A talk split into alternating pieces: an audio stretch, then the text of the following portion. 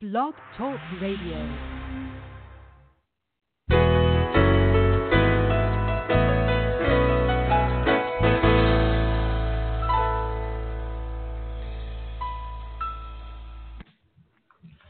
Good morning, everyone. This is Johnny Tan, author of From My Mama's Kitchen Food for the Soul Recipes for the Living. Welcome to From My Mama's Kitchen Talk Radio Show. My guest for this morning is Christina Adams.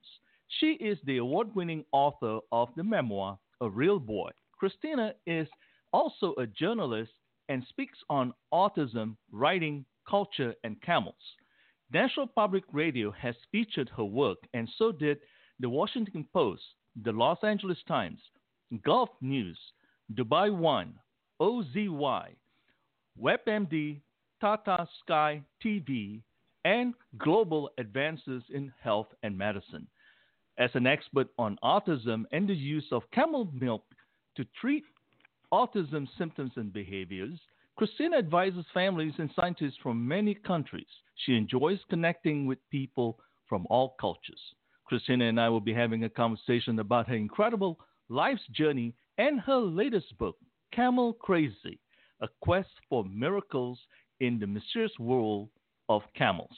Good morning, Christina. Welcome to From My Mama's Kitchen Talk Radio. How are you doing this morning? I'm delighted to be here, and, and I love the, the concept of the show, too. I can't wait to talk about all the wonderful things that one talks about around the kitchen table. Thank you so much. It is a pleasure to have you on the air with me. Camel Crazy is a wonderful read. It is extremely informative and beautifully written, and I love the various pictures included in the book as it brings to life the words Express in the various pages. So, congratulations on that. Thank you very much. Wonderful. Let us start by getting to know you a little bit better. Please give us a quick walkthrough of your life from childhood to the present moment. Well, I was lucky enough to uh, be born in a in Washington D.C. It's our nation's capital, and that kind of gave me a big picture as a young as a young girl. I knew that there were very big and important and interesting things happening nearby me. So that sort of uh, gave me a curiosity to the wider world. And even though I was just uh, a girl that you know modest modest uh, economic situation, my parents were both um, of people that had from people that had worked in the coal mining area and Appalachian Mountains. So we didn't have a lot of material things, but we had a wonderful home, and I really think that's important and uh so I grew up in the uh the fields and the woods of Virginia outside DC and I had plenty of time in nature and I was lucky enough to have a mother that could stay at home for a while with us and played lots of sports with the neighborhood boys mostly and some girls. I even had a little motorcycle I would ride all through the the woods and I got to be very independent and I think that was a, a good thing for me. And then I moved down to the Appalachian Mountains when I was a teenager. My family wanted to to have a farm, and so I was exposed to a whole different way of life, a more slow kind of country way, and those uh, those values that the people had there. You know, nothing too flashy, mm-hmm. nothing too exciting. Just kind of uh, everybody was pretty, um, you know, very. Um, I guess I'd say they had just had a lot of integrity, and they never pretended to be more than they were. And mm-hmm. I thought that was um, in retrospect, it's good to be surrounded by people like that. And so uh, then I went to college and I went to to uh, back to DC immediately as soon as I got out of college because I wanted to go back and participate in that you know larger governmental and mm-hmm. international and journalistic world.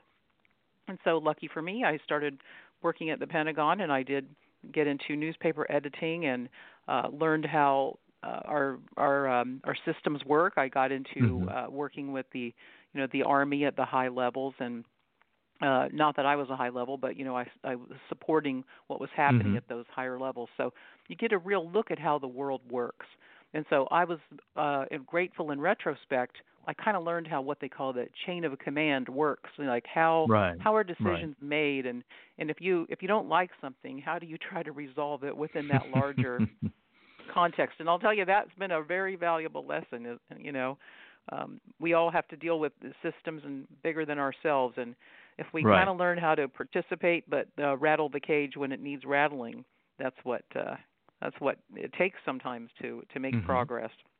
Mm-hmm. And so then So I moved to uh, the Midwest, you know, for, and did some video production, speech writing, and some other things. And then I came to California and and uh, worked in um, aerospace. And uh, then I got a um, a degree in writing, a master's degree in writing. So ever since then, I've been focused on the the written word more than ever. That's fantastic. I, you know, a master's degree in writing, it makes me sound so bad when, like, okay, is there something major difference in terms of uh, having a degree, a master's degree in writing versus someone who just learned English? I would say don't waste your time getting a master's degree in writing. Get something like accounting or an MBA, and that doesn't matter what language you speak in anything. So, careers that that deal with numbers are are always more uh, lucrative than careers that deal with words. what drew you to writing? I think I'm one of those people that just came came out that way. I was Mm. able to read when I was 4 and I just always loved reading and I loved uh, the way that you got an entry into other worlds because I am Mhm. that curious kind of person. I've always been interested in in just about anything. Mm-hmm. And so, Mhm. you know, reading books early and that's wonderful uh, for me that my parents even though, you know, we just a regular kind of um, Right. middle family at that time. They were so good in that they had books around the house. They never discouraged me from reading at all. They actually never tried to interfere with anything I read, and I was reading far above my age into a lot of different uh, things, but they never did anything but support that. And Right. so I and that's been a really good thing for me. Um always they did not fetter my curiosity. They just let it happen and they didn't That's try to force me into anything. Yeah, it really was. They just they were really great. They just kind of let me be who I was and who I was becoming. They didn't Mhm. push me in anything, but they didn't stop me either and they did support the the kind of things we could do. Like there's Right. uh, an organization called 4-H in America that Right. You know, it's all I'm familiar about- with that. um Yes. Mhm. yeah, yeah. So um I was lucky enough to participate in that and then people think of it as a farming type of thing, but it's not. Right. They actually have competitions for you know, a, pu- a public speaking. I won a state competition in Mhm. that and um so, you know, just those things. You don't have to be wealthy in order to find things to participate in for your children and and I I benefited from that. Beautiful. When did writing evolve into a career? I always thought that I would use it in some way, but initially in in in high school I wanted to be an archaeologist very badly. But Mhm. slowly I started to realize I'm not I wasn't good in math back then. There was no such thing as as tutoring, there was no such thing as, you know, someone trying to help you with chemistry. And so Right. I thought, well, archaeology probably demands some of those things and I was very sad that I wasn't going to get to do that. But then I, I immediately said, well, maybe that broadcast kind of thing that people are doing, I could do that, some kind of news organization. And Mhm. so I did uh, start following that path, and uh, I was lucky enough to become an editor of a newspaper, the Pentagon, and uh, do um, public relations and all that. I think writing is is a skill that if you have it, uh, you can really work your way into different organizations because it's hard to write for many people. It's not it's not the easiest thing. You have to be a picky, detail-oriented word person, and and people that can do that.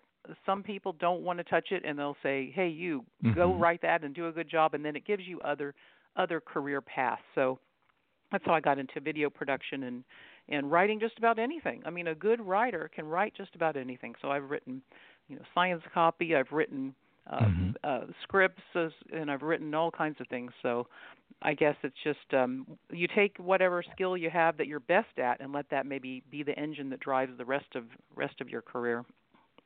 Very, very interesting. What is the difference between a journalist and a storyteller? Well, for to be a journalist, you kind of have to be a storyteller, but there are differences. So, if you're a storyteller, you can find that story that appeals to you and tell it in whatever format that you want. But as a journalist, you have to tell the story, but you have to do it in a way that a is ethical.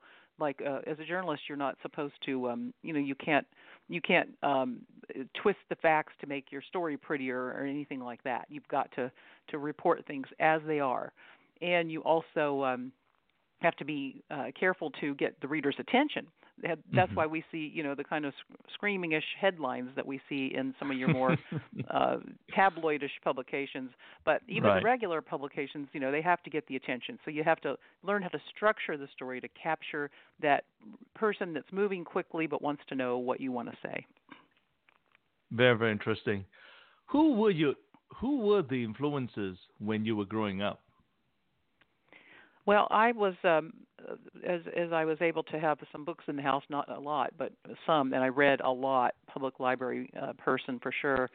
A lot of my influences were historical.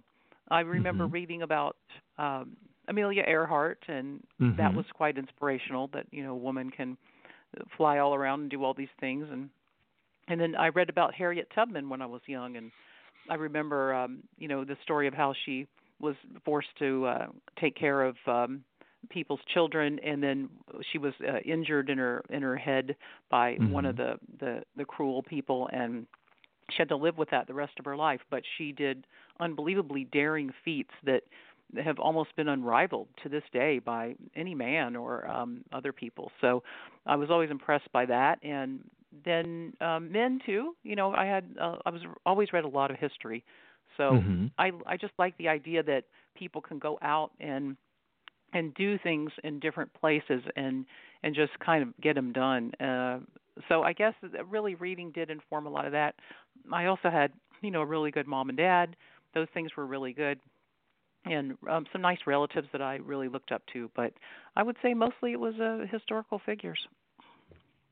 Very very interesting. How did your journalist trait contribute to your personal life?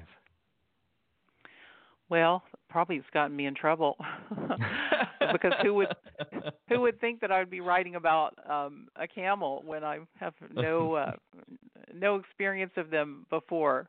I I uh I I like to ask questions. I like to know what's going on. So mm-hmm. that's a good thing in that I I meet people, I I see what's going on, I can kind of synthesize information Mm-hmm. And it is part of my personality that I do that because that's just how I am. I like to understand things.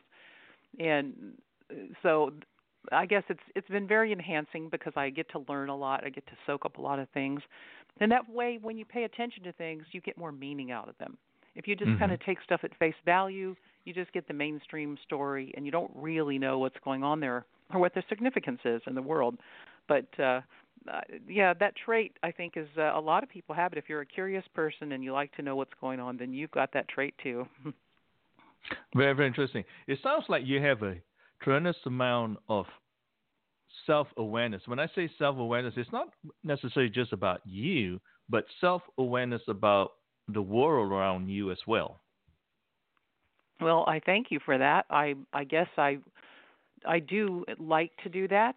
I always mm-hmm have been interested. My world used to be pretty small, you know, as a as I said, mm-hmm. a child growing up in Virginia, but I was always in, mentally engaged with the idea of what else was out there. And yeah. um now the doing what I do now, I get engaged with so many parts of the world that I had no idea. I mean, I'm, I I hear from people in the Sudan, I hear from mm-hmm. uh, people in Kenya. I hear from people all over the place, and and and so I didn't really ever know that was going to happen, but it's been very interesting for me. Wonderful. Well, in reading your book, what I got out of it, it sort of validates the concept that I have in terms of let curiosity educate us about ourselves, others, and the world. And that's what I got in terms of how it just unfold itself with you. Mhm. Well, I I agree because um if you're going to write a book and I've done it two times well, I've written more than I published. I wrote one, but my son was diagnosed with autism, so I let that one fall. But the two that I published, this is the new one, Camel Crazy. Mm-hmm. Mm-hmm. Um I uh I it would just happen because I had this idea that I pursued but I knew it was a bigger story and had more more messages for the world and it could help some people too. So um what I, I struggled with like, huh, do I make this kind of a a fact-based story about the people and the animals or do I bring people along with me because they're always very curious about the story. So when I right. sat down and started writing it, I just thought I think I have to start with the personal story. Mm-hmm. Very true. Well, whether it's a narration from a technical perspective or even just a personal story, people relate, people would take what they want out of it and need out of it. I think in any writings or any movie because everybody has their own take in terms of what they need at that moment in time. So it's a perfect yeah. uh, uh, snapshot, so to speak, you know, from that perspective. Mhm. I do think that's a a good thing for us to keep in mind both as people who go through life with our challenges mm-hmm. and as writers and communicators and just a regular person. You never know if that person that you are talking to is having a crisis, but you won't know it and there could right. be one sentence that you say that can stick with them. And then you don't know as a writer there can be one thing that you're saying to somebody out there that you may never hear from but that but that's really going to make a big difference to them. So it just shows how communication between human beings is really um, so key in so many ways. Right. So true. So please share with us the backstory that lead to that led you to the composition of camel crazy. It's a beautiful story in some ways. It's it contains a lot of motherly love in it and everything else. Is all it encompasses the curiosity side of the equation as well. Well, I was uh, standing in a uh, at a community college at a children's book festival a few years ago, and my son was reading a book. I had just been separated from his father, and to be the single mom of a of a young child with autism is very challenging. And I knew that was happening, was going to be in my future, and I always was worried about that. And here it was. So I was at this kids book fair and he was happy. He was reading a book and and he was doing quite well. So overall, he was doing very well, better than you know um, most kids do when they have his diagnosis. But mm-hmm. still, mm-hmm. I knew there were things that I could help him with. That he was kind of he wasn't he wasn't quite there yet um, as far as feeling the best that he could feel and doing the best that he could do. And so I was worried all this was going through my mind at the time, but I saw a camel and no kids were riding it. And i thought what's a camel doing here if no kids were riding it? And see that's where i get in trouble with my journalist trait because i should have just minded my own business. But no who has to go over there and stare at this camel? And it just looked like a camel to me then. It didn't really mean anything to me. Mm-hmm, and then mm-hmm. i saw a guy standing there and he had on like a green cap and he was selling soap and lotion made from camel milk and I just said, So, what else did they do with this milk? And I tell you, I really don't know to this day why I would ask mm-hmm. such a thing. It's that trait that we're talking about. And he said they um yeah, don't do it. They say curiosity killed the cat. In my case, uh, curiosity created the camel. So, uh, and he said they uh, they give it to premature infants in hospitals in the Middle East because it's thought to be non-allergenic and it might be close to mm-hmm. human breast milk. And so, ever that was when I got my light bulb moment. I had the feeling that this camel milk might be able to sort of reboot my son's immune system, and that was always connected to how his autism symptoms uh, presented. I thought that we could get more conversation, maybe a little smoother conversation out of him. I just mm-hmm. thought it might do something like that for him. And then I also thought it would be a good dairy substitute for people that can't have regular dairy products because there are a lot of those in in the world too. But at that time he couldn't have regular dairy products because when he had cow milk, it would make him hand flap and toe walk, uh, which mm-hmm. are autistic kind of things to do. And he also mm-hmm. said once it felt like there was dirt in his brain, and so I knew that he could never have that, and I struggled with what other milks to give him. And so those rice milks, soy milks, potato milk, and all that, um, they weren't perfect. P- potato milk was all we had. It was made out of a powder but the mm-hmm. other milks would set off his allergic responses, which is also something you see in in kids with autism, and many have food food uh, intolerances as well. So I was just like, I have to go find this milk, and I'd done, of course, a lot of research for my first book called A Real Boy. A true story of autism, early intervention and recovery. So I already had all this head full of medical and biomedical mm-hmm. and diet and psychology and all that information. And had lived the story, which I wrote about the first book. So I was prepared. And when I met that camel and I heard those those words, it gave me the idea. so I went home and I researched things, and there was about zero on the internet, just some weird articles about, you know, camel milk being used in Mhm. Russia to treat wounds in 1972 or something strange. And um so I just kept on going and going, and uh, then I um, finally uh, found an article, a new article that they had given camel milk to uh, autistic children in Israel, Mhm. and they had gotten better, and on a short-term basis. So I thought I'm on the right path, and so I got it in from uh, Bedouin people in the desert outside uh, Jerusalem, somewhere in Australia, Mhm. in, in Israel. I still haven't been to that particular desert, so I, I hope to go someday. But Mhm. that's where I got these raw these raw frozen bottles of camel milk, and they had to come be flown quite a long way to Los Angeles, and I gave it to my son, and he got un- unbelievably better. He improved so much better, so much overnight. He got just I Mhm. it was just shocking. Like I didn't even expect it. It's a beautiful story. Totally, totally a beautiful story. By the way, you're listening to From My Mama's Kitchen Talk Radio. Our podcasts are available on Apple's iTunes, Stitcher Radio, Blubrry Podcasting, TuneIn Radio, Mixcloud, and Google Play. I'm Johnny Tan, your host, and my guest for this morning is Christina Adams. She is the award winning author of the memoir, A Real Boy. Christina is also a journalist and speaks on autism, writing, culture, and camels. As an expert on autism and the use of camel milk to treat autism symptoms and behavior, Christina advises families and scientists from many countries. She enjoys connecting with people from all cultures. Christina and I are having a conversation about her incredible life's journey and her latest book, Camel Crazy A Quest for Miracles in the Mysterious World of Camels.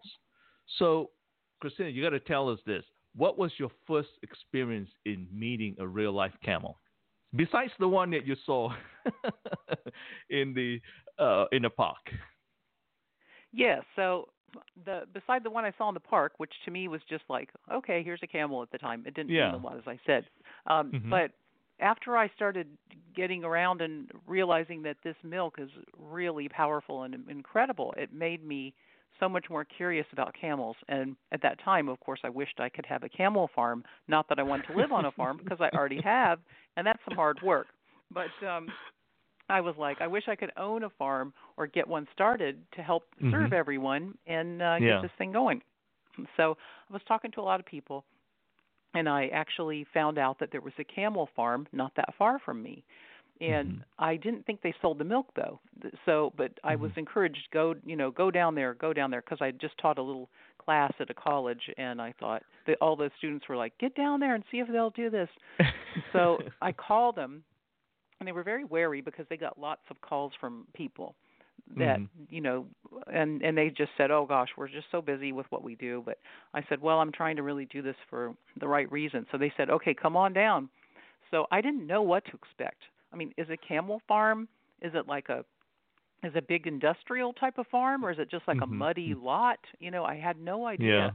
and I thought, you know, well, I want to look okay. They don't know me from from anyone, but what do I wear to a farm? So, is it a business thing? Is it a farm thing? I don't know. So it was quite confusing. So when I went there, they the very first thing they did, and it turned out to be a, a farm, an actual farm, and I was glad I Mhm. was wearing boots.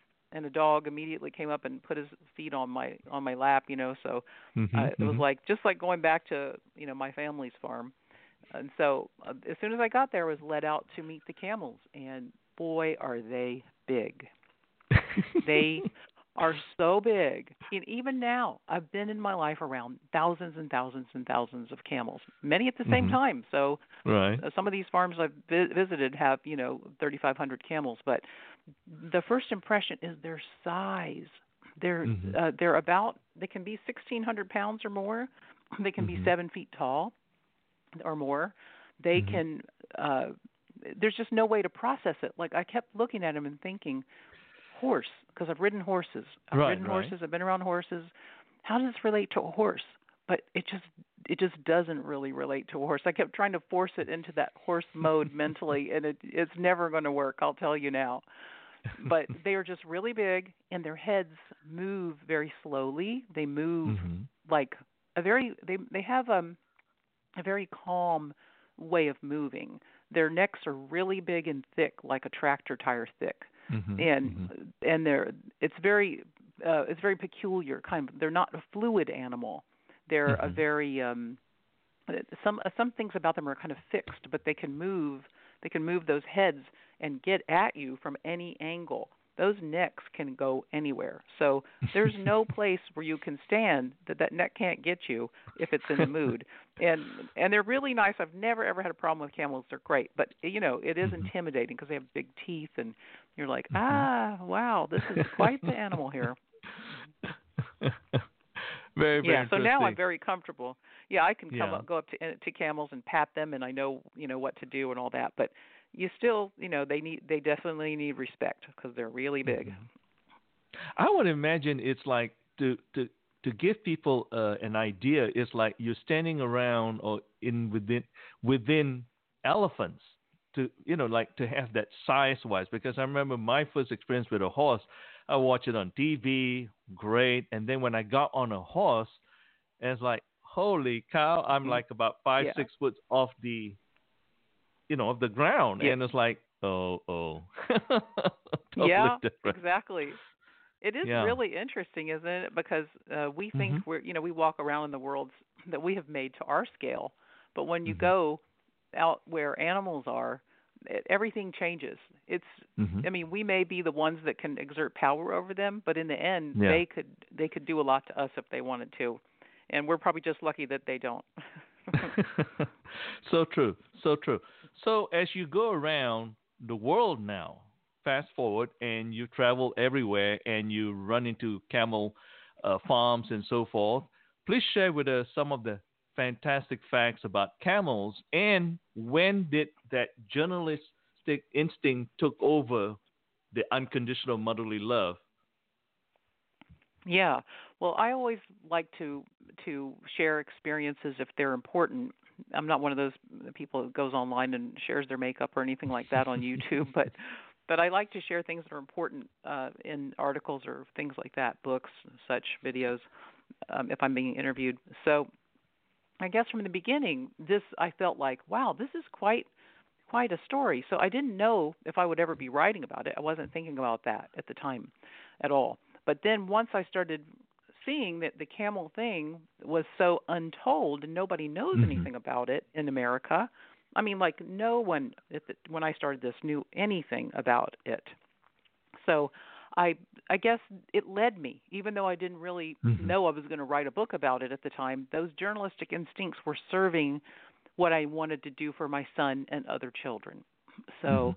that's probably the best way to say it. And and your question's good because I've never thought about it like that. But they were leading me to do what I needed to do for my son and to try to help others. So, and as far as the the amazing camels, so I Mhm. did unearth some here in America. So I got to start visiting them, and they're pretty incredible.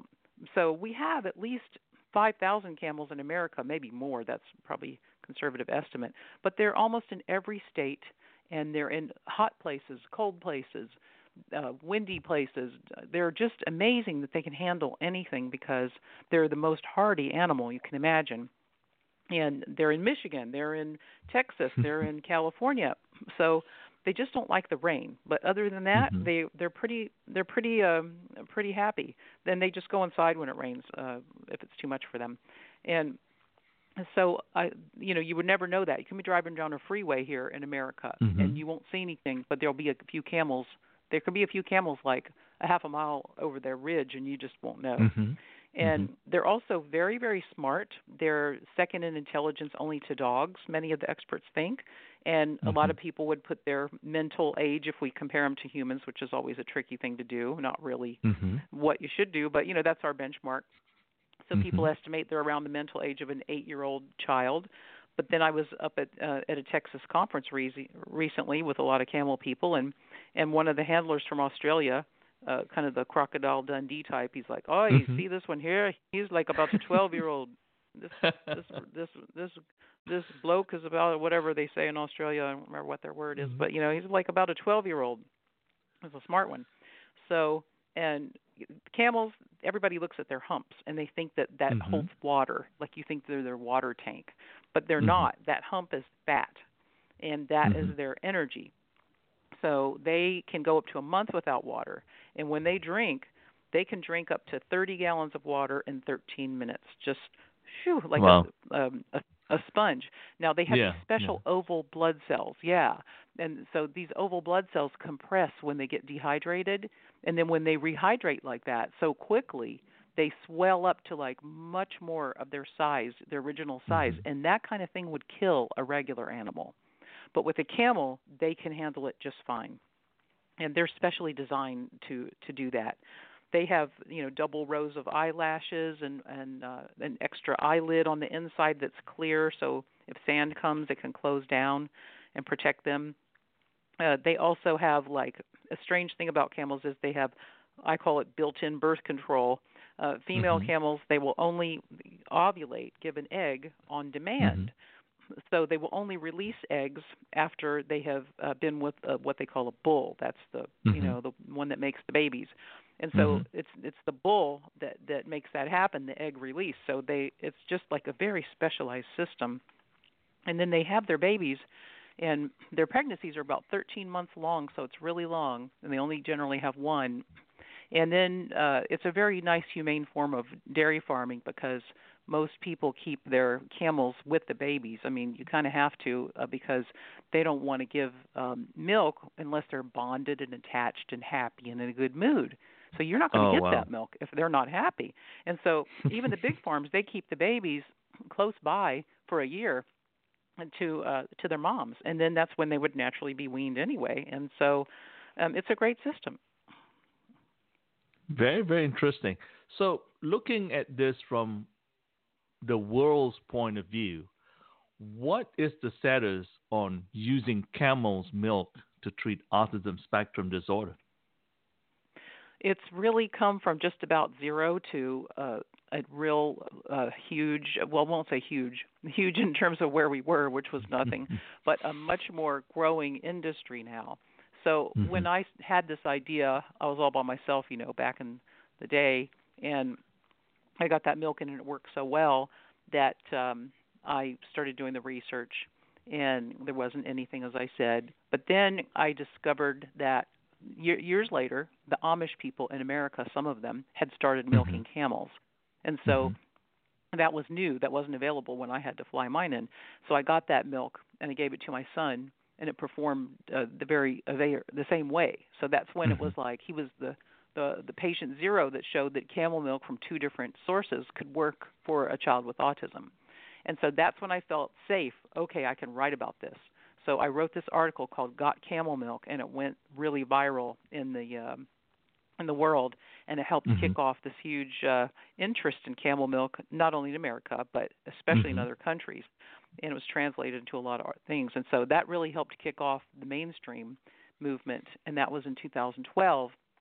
And in the next year, I wrote a medical journal article uh, for um, a medical uh, publication and that got the science attention. And so that spurred more research and i think it's been cited maybe 12 or 13 times now by other researchers in their work. Mm-hmm. and so um things have just been going on from there. Like um there's a lot of interest in china now in camel milk mm-hmm. suddenly they've finally discovered it and, and they are just can't get enough and now uh, the farmers will have times here in America that they run out of milk because they don't have enough for everyone. And then of course mm-hmm. they have times when the babies are given a lot and then they need to say, "Hey, we've got milk again again now." but it's big and uh especially um the uh, the range of products. You know, used to you just could right. get a bottle of liquid milk. Now you can get powder, you can get pasteurized, you can get um different things. You can even get products. You can get I had a camel oil lipstick that was given to me in Berlin when I was speaking last year from some Mongol some Mongolian um people. Wow, that was neat. Mm-hmm. And you mm-hmm. can get uh the lotions are good and we have a lot of lotion and soap uh, available in this country so mm-hmm. i've even had camel lipstick. It was a very pretty color. Uh, i get to be a test case. People send me their test stuff. It's great for the skin too ladies and uh, guys that care about such things. Really good for your skin. Even if you just have a skin irritation you just take some milk and you put it right. on topically and it's amazing how it soothes it. Very very interesting. So someone could say if I've kissed you i've kissed a camel well, if you leave that milk on there and you don't wash it off, you might get a little scent of the scent of that. Uh, um, so you never. It's fun. It's fun. It's fun to play with. So we'll, we'll Very, very interesting. that keeps going. hmm what are other things that scientists are working on with regards to exploring camels and their milk regarding to treating other diseases? Yeah, I'm glad you asked because it's really not just about autism. Um, Mhm. As the book explains, Camel Crazy: A Quest for Miracles in the Mysterious World of Camels, uh, I have uh, investigated it so that you see that not only has it been used for centuries by other cultures uh, for many conditions, now we're aware that it is showing promise in other areas. So there's diabetes type 1 and 2, there's uh, Crohn's uh, disease, there's food allergies, there's uh, juvenile rheumatoid arthritis, chronic inflammation. Uh, there are kind of there's kind of a guiding guiding principle it looks like here. So inflammation is this state when your body gets in when it can't uh, fight off the uh, the kind of things that are attacking it sort of from Mhm. the inside, which you could call you know your um they might be viral they might be bacterial they might be things that just uh, mean that you're not um processing what they call free radicals well and so it, it leads your body into a state where it's constantly struggling to return to its normal immune status and a lot of these Mhm. problems are caused by even food additives you know things in our environment pollution Right. food all of those things as we know contribute to the risk for developmental disabilities asthma um, other kinds of problems. So these days unfortunately a lot of us are struggling with with our environment like that. And so the the milk the milk tends to help in disorders that there's chronic inflammation in. And so in the back of the book of camel crazy i have a, a user's guide it's an appendix and it tells people all the things they want to know like okay what can it help me with? How much do i take? How much do i prepare?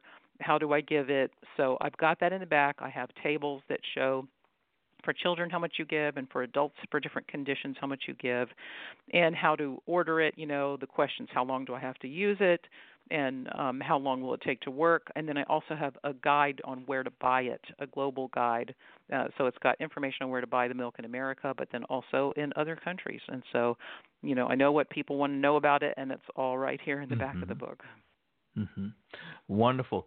One of the things that I got it, from the book is that you, I didn't realize this, but camel's milk is also a natural probiotics. That was quite Yes. interesting because I took Mhm. well because I I take probiotics over the counter stuff, you know. So Mhm. Um, well, camel milk, like that's the interesting thing I've learned too. Milk is this unbelievable substance. It is super Mhm. complex. We cannot ever replicate it in a lab.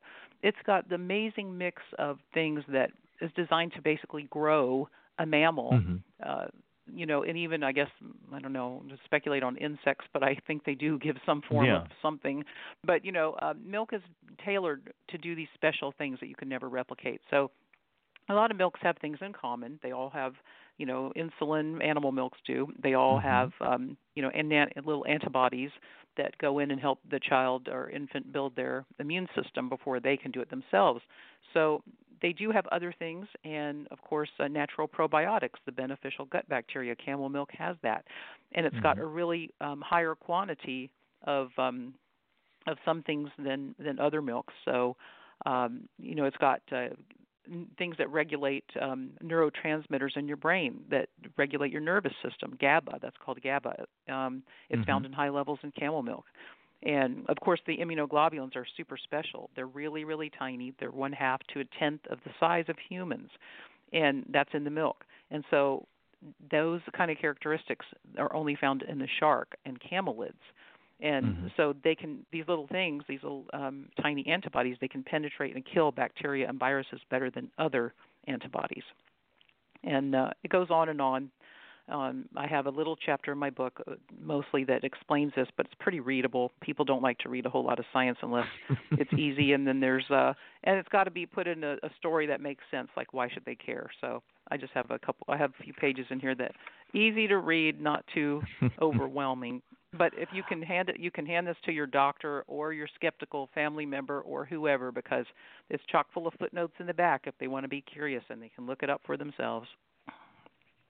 I thought your book is an easy read, respectfully, in the sense that it, it is enjoyable, and that's where I thought, in terms of you know, to whoever wants just the facts, ma'am, can get the facts, and at the same time, the story is beautifully laced into all those facts and information that what makes it special from that perspective. So this is not something that is just strictly some tales of someone going around the world, seeing all the camels, but rather these are true facts that can help whoever needs the help.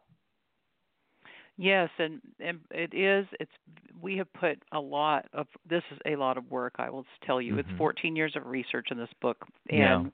Then uh, my publisher, New World Library, they were wonderful. And they um, even had a, a science-oriented copy editor that we went very carefully mm-hmm. through everything to make sure it was, you know, in the format it needed to be in for those kind of readers. But but yeah, generally you want to have something enjoyable and learn at the same time. And I, as right. a writer, I like to to use my my literary um, skills, such as they are, to um, to kind of tell stories and but to inform at the same time. So I'm really glad that that it worked for you, and I, I appreciate that.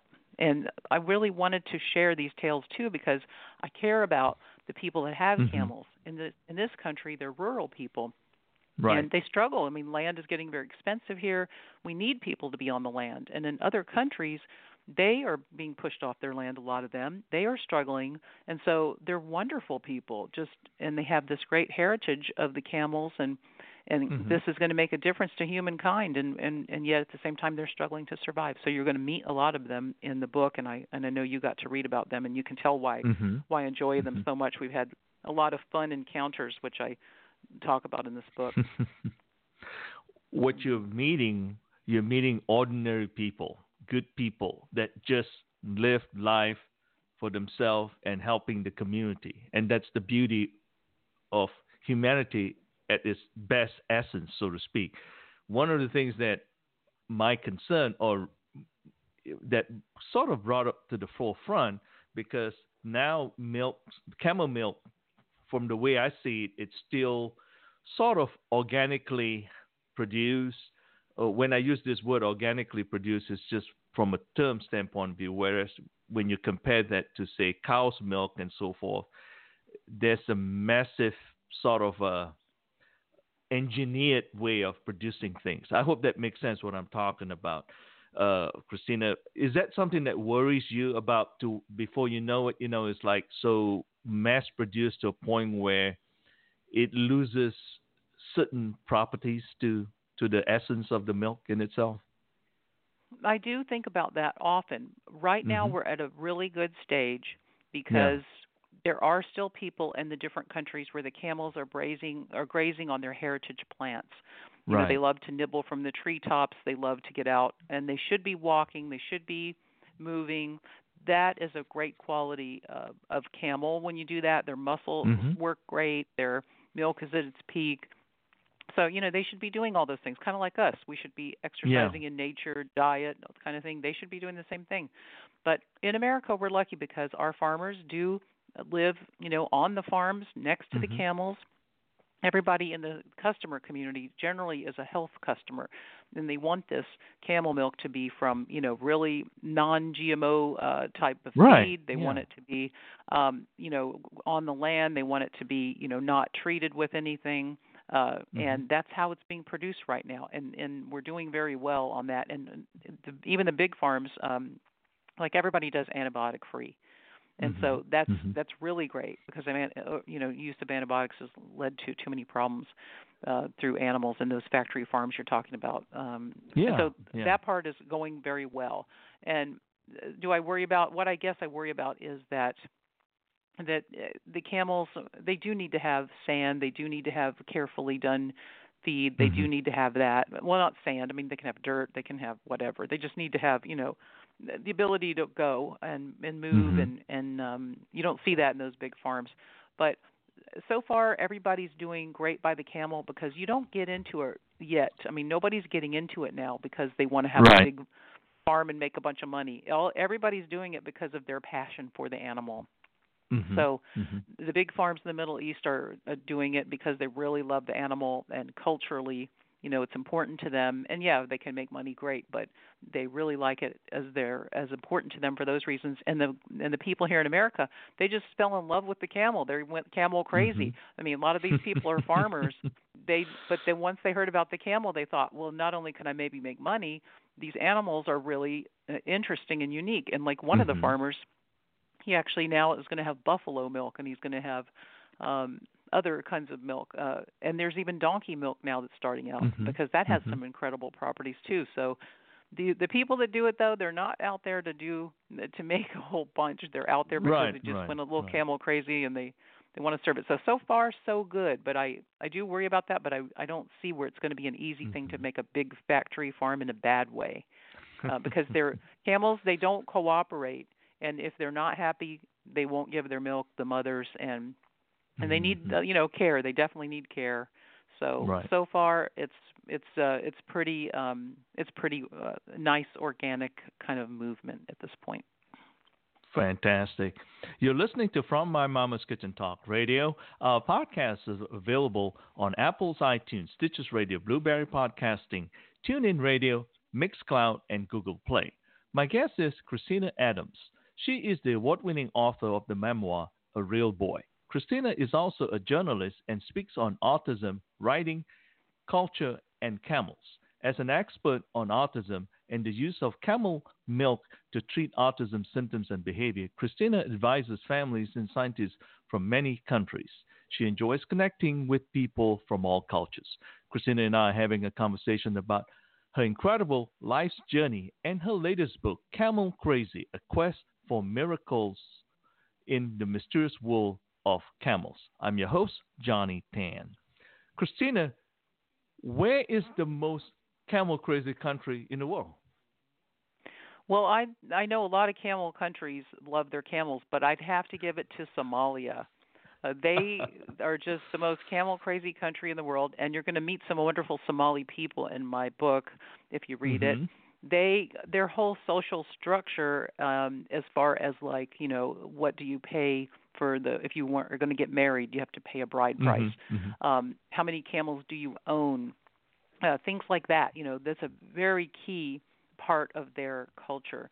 So they um really grew up with with camels and they still have them over there it's just you know like the country's in a mm-hmm. very um rough position right now but they um they the people grew up with camels a lot and they would go out and and stay with them in the jungle or the forest as they call it either one i think they call it the jungle the most um in india sometimes they call it the forest but they would go out there and just stay for like a year herding the camels and the mm-hmm. the boys and then sometimes the girls did it but that was a little bit more unusual but the boys they would live off of that milk for a whole year and it just they feel like it makes them extra fit and strong even as they age and so I heard a lot of amazing, fun stories from my Somali friends in this book. And uh, they even have the idea of this uh, this mother camel that's like you know a symbol of their culture. Mm-hmm. It's called Maandeeq, and it means like a milk uh, milk rich she camel or something like that. Mm-hmm. And um, so yeah, it's very important to them, and it's very sad that when people lose touch with their heritage, be it an animal symbol in their lives or whatever that it's sad when they don't have it. Because you know their survival depended on it. If you didn't have camels there it was really as they one of them said it's tough to live here. It's tough to live there without camels. Very very interesting. Should people here in the united states buy a camel for their backyard not unless you're ready to um be a camel nanny to your camel like learn about it go to go to clinics stay up with it nurse it uh be prepared to get uh, to get uh, into a world that you have no idea. Um, but if you're that kind of person, then absolutely, yeah. So. Do we need a lot of real estate to do that, though? We need more. We need some real estate to do that. We also need special fencing. We need a water supply. We need a good veterinarian because a lot of them don't mm-hmm. know about camels, but that's getting better too. So um, it's not something you should get into lightly, but if you feel the call and you want to get camel mm-hmm. crazy, there's a whole community here in America that is actually global extension. You're gonna everybody's gonna have your back if you do it. Fantastic. How does it feel being the spokesperson for camels and their contribution to humanity? Well, that's certainly never something that I anticipated that someone would say about me. uh, but I suppose I am. Yes, I suppose I am. So, um, I mean, there's plenty of uh, plenty of people that know way more about camels than I could ever know in my life because they grow up mm-hmm. around them and they're and all that kind of stuff. But I think from the big picture, I I I do have the advantage of having the big picture, and I do have the you know the ability to share the story. So it feels pretty good on that that way on that um on that account because it's important. You don't know that they even exist really if you're in this kind mm-hmm. of culture, Western culture over here, or even mm-hmm. the the cultures that are camel based. They've lost touch a lot with the with the knowledge right. and, and the the heritage, and so it feels good to take something that is such a special thing and has been such a long part of humanity that helped settle every you know so many cultures through uh, the Silk Road and the way that it was used to transport goods, spices, and and all kinds of things to help build the world we see. And yet they get completely neglected. And so um it's kind of strange for me. Like i don't own a camel and i live near the beach. But on the other mm-hmm. hand um i can i can access a camel whenever i want to. And that's a privilege to be sharing camels with uh that people share their camels with me do you feel that from an introspection standpoint of view when you talk about you grew up in the country in a way, or at least you have that in your blood. And then now you go through the process of family, and then you end up talking about farming in a different way, dealing oh, with yes. farm animals and so forth. does that make sense from a spiritual journey? How does that? What's your take on that? I think that's an amazing question. You know, I myself was always longing for the cities and uh, mm-hmm. I've been a somewhat ambitious person and longing for cities and big scale things to do and be involved in. And I did move to the Washington D.C. I did live in Los Angeles. I have done all that kind of thing, and and and I enjoyed it. and It was great, but I do I do find it ironic that I was I'm pulling up outside a farm you know, it's mm-hmm. because I didn't want to move to a farm when I was a teenager. I was very upset at my parents. I don't want to live here. I'm never going to call this place home. You know, I'm mm-hmm. leaving as soon as I can. That's what I told them. And I did. but now here I am pulling up at these farms. I know how to chain a gate shut, you know. I know what right. it sounds like when the gravel and the tires are are interacting and and it just feels comfortable. So in a weird way, I'm finding myself more and more attracted to these places that I visit, like out mm-hmm. in the desert. You know, I'm where where I'm where I go visit people. Let's say in Nevada. I really love right. the ranch out there, and I go to these other places. And I don't think I want to. I'm ready to live in one full time right now, but right, right. spiritually, it does it does provide a peace. It does for me, and I think it does for people in general if you mm-hmm. haven't been out in those situations and you haven't experienced what it's like to be on the land with animals around, it is kind of a, a sort of fulfillment and a peace that you get. And mm-hmm. it is ironic, but very, very precious that I get to enjoy that right now. Well, coming back to your book in terms of all the pictures that I've seen, you seem to be at peace, and that's a sense of uh, like all your life you've been prepared for this. You did not know it then, but now when you are in it, you know, just like it's smooth, if that's the word one can use. You know what I'm saying? Rather than being out of place. Well, you're so perceptive. This is just a great questions because, in a weird way, um, I mean, we never know what's going to happen to us next. I never had the right. idea that autism or anything like that was going to happen, but but it is um, it is a smooth kind of thing. Like I do get along with the people in this world easily and well, mm-hmm. and mm-hmm. I think it's because they know I'm interested in them. They know I'm doing it for the right reason, and they're really nice. You know, mm-hmm. not everybody's perfect, but most everybody's been really wonderful. So, right. I guess uh, it, it. I think it's well, you have to you have to take the skills that you have, and you've got to just do something uh, that needs doing. I mean, that's kind of how I look at it. Now, we don't all mm-hmm. do that kind of thing because we're not crazy enough like me, camel crazy, silly idea like why am I doing that, you know? But um I feel like, you know, if you do want to make a difference, if you do if you do have the chance to do something that could mm-hmm. be important, then anybody mm-hmm. can do that. I mean, you could Right. go. You might be that person at the food bank that's going to turn somebody's life around. You know, you Mhm. might be the person at um at the school that's going to help change a kid's life. You know, you just never know. Mhm. So it's just Mhm. a thing that that you know I think people should go out and get involved in their community. Fantastic. What would you like for someone to gain from reading Camel Crazy? Well, first of all, I would like them to go on this journey with me because there are Mhm. things that I never imagined in this book. I mean, I never imagined this book could exist. No one did. So it's against the odds that this book even exists on a lot of levels. Um, because not only is it, you know, uh, something that you don't know would ever happen, then to get Mhm. it published is is something too because you know there has to be a preponderance of of evidence. and Right. Luckily, um, I've got that, so it exists. So come on the journey. You're going to meet some amazing people, and you're going to hear things that you just never dreamed, like um, about um, you know some of the Somali people said that Mhm. if you drink a whole lot of camel milk every day in their country, you were so strong that you could not go under anesthesia for surgery. You know, Hmm. like you're just not going to Mhm. hear that anywhere. it's it's amazing and uh and then you're going to get a benefit out of it because you're going to have an open a more open mind and we all Right. need to keep our mind open you know nothing is ever truly undiscovered you know truly discovered in this Mhm. world there's always more things to understand so it's going to be mind opening i hope because it certainly has been for me hope it will be for you and then there will no doubt be a loved one or someone that you know that you're going to say i want to give this book to them because now with the autism rate you know one out of every 36 us children or something or yes. uh, I have the information in my book, but there's also other people, you know, the people that are have skin conditions, people that have diabetes, people that have other things. So there'll be somebody that you're going to say, okay, I can give this book to them. So I I hope that that's the fun part, uh, fun and gives you a chance to help someone too. Wonderful. Where can someone go to get more information about you, buy your books, and keep up with your latest happenings? Well, I have a website called ChristinaAdamsAuthor.com, and that's where I post a lot of things. You'll see some articles, videos. You can click on the link to buy the book, whether you'd like to buy it from independent bookstore, you'd like to buy it from Amazon, you'd like to buy it, and you're an, if you're an international buyer, there's links for you.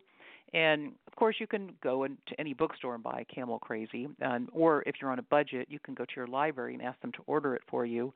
But um, I also would say that uh, you know going to um, my website ChristinaAdamsAuthor.com is a way to kind of check in and and see what's happening next. Um, you know, if I'm going to be in your area, so I would welcome you to to to stop by and see what's going to go on there. And um, if you want someone to come and speak to your community as well about these kind of things, I do speaking events, so certainly you can reach me through the website. Wonderful. What is next for you? I don't know. Right now, we've just got so much interest in the book that am I Mhm. going to go uh, to Vegas? Am I going to go to you know another country? Um, am I going to go somewhere next? So I'm I'm looking at uh, what events are shaping up right now. I'm speaking at a conference and um, soon on camelids.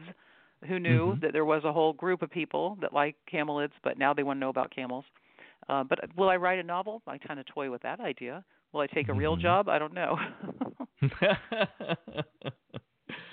but by the way, as we're closing the show, since our show is about people, family, and living life, what would you like to share as a recipe for living with our listeners this morning? Well, I would say that my recipe for living, and even though I would like it to have been an elegantly constructed, you know, um, Michelin star kind of dessert thing that you look at, um, I would say it's probably more of a stew. I think most of our lives are more of a stew. So I would say for my recipe, um, start with some good classic ingredients, a solid base of family, no matter what that looks like, and if you can put it in a village, that's the best. You add some nature, books, music, conversation, and quality food.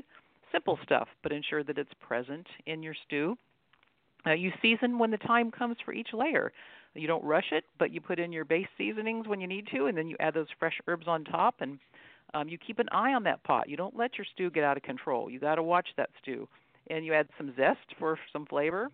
And uh, then you can, when you make a mistake with your stew, you can scoop out a whole bunch of it and get rid of it and try to uh, build it over again. and uh, then you serve it with pride to whoever comes your way in life. And if they don't deserve your stew, then then they, you can politely suggest that they leave the table. That's totally beautiful, and only could be done by a master writer. That see, I think that's where the master's degree in writing in English comes in. well, I hope it's benefiting some some people out there, along with uh, me, uh, from uh, getting to play with words. I I do appreciate that. It means a lot. That's beautiful. Mm-hmm. That's beautiful. Christina, thank you for the great recipe for living and for spending this hour with me on From My Mama's Kitchen Talk Radio. To all our listeners, please join me next week, Tuesday morning, December 3rd. My guest will be Amy Newmark, the publisher and editor in chief for Chicken Soup for the Soul. Amy and I will be having a conversation about the latest release for the holiday season, Chicken Soup for the Soul. It's beginning to look a lot like Christmas. 101 Tales of Holiday Love and Wonder. For additional information about this show and future shows, please go to fmmktalkradio.com. Thank you for listening and have a blessed Thanksgiving week. Christina, it has been a true pleasure. Thank you again, and I wish you and your family a very blessed and happy Thanksgiving. Thank you, Johnny. Same to you. Thank you. Bye bye.